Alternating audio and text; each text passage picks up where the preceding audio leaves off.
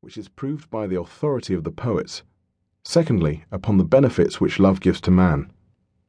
The greatest of these is the sense of honour and dishonour. The lover is ashamed to be seen by the beloved doing or suffering any cowardly or mean act, and a state or army which was made up only of lovers and their loves would be invincible, for love will convert the veriest coward into an inspired hero. And there have been true loves not only of men but of women also. Such was the love of Alcestis, who dared to die for her husband, and in recompense of her virtue was allowed to come again from the dead.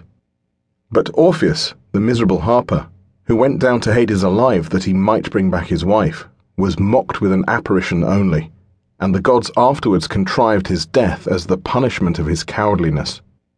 The love of Achilles, like that of Alcestis, was courageous and true, for he was willing to avenge his lover Patroclus, although he knew that his own death would immediately follow.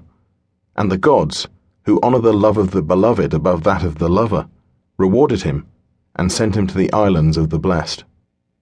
Pausanias, who was sitting next, then takes up the tale. He says that Phaedrus should have distinguished the heavenly love from the earthly before he praised either. For there are two loves as there are two Aphrodites, one, the daughter of Uranus, who has no mother and is the elder and wiser goddess, and the other, the daughter of Zeus and Dione, who is popular and common.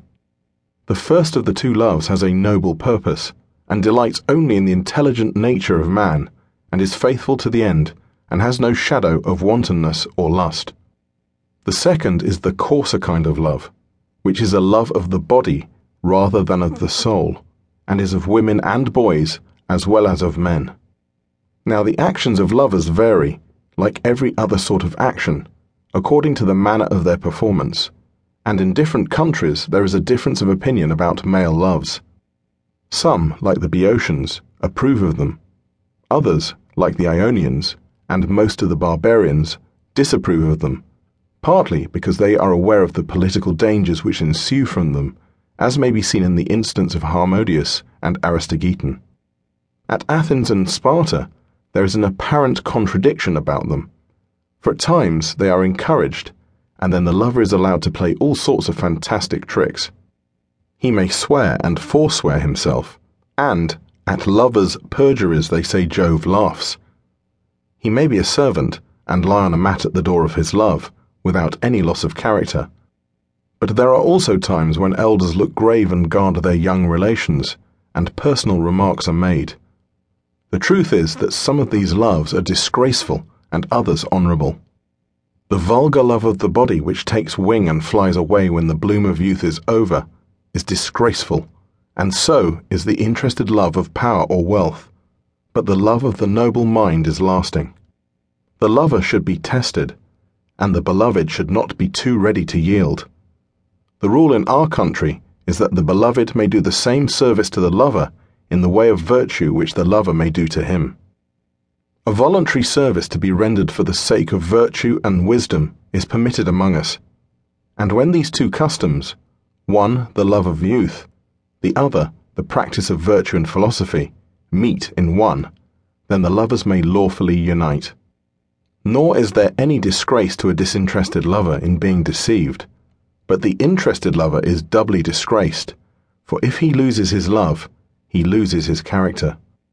Whereas the noble love of the other remains the same, although the object of his love is unworthy, for nothing can be nobler than love for the sake of virtue. This is that love of the heavenly goddess which is of great price to individuals and cities, making them work together for their improvement. The turn of Aristophanes comes next, but he has the hiccup, and therefore proposes that Eryximachus the physician shall cure him or speak in his turn. Eryximachus is ready to do both, and after prescribing for the hiccup, speaks as follows. He agrees with Pausanias in maintaining that there are two kinds of love, but his art has led him to the further conclusion that the empire of this double love extends over all things, and is to be found in animals and plants as well as in man. In the human body also there are two loves, and the art of medicine shows which is the good and which is the bad love, and persuades the body to accept the good and reject the bad.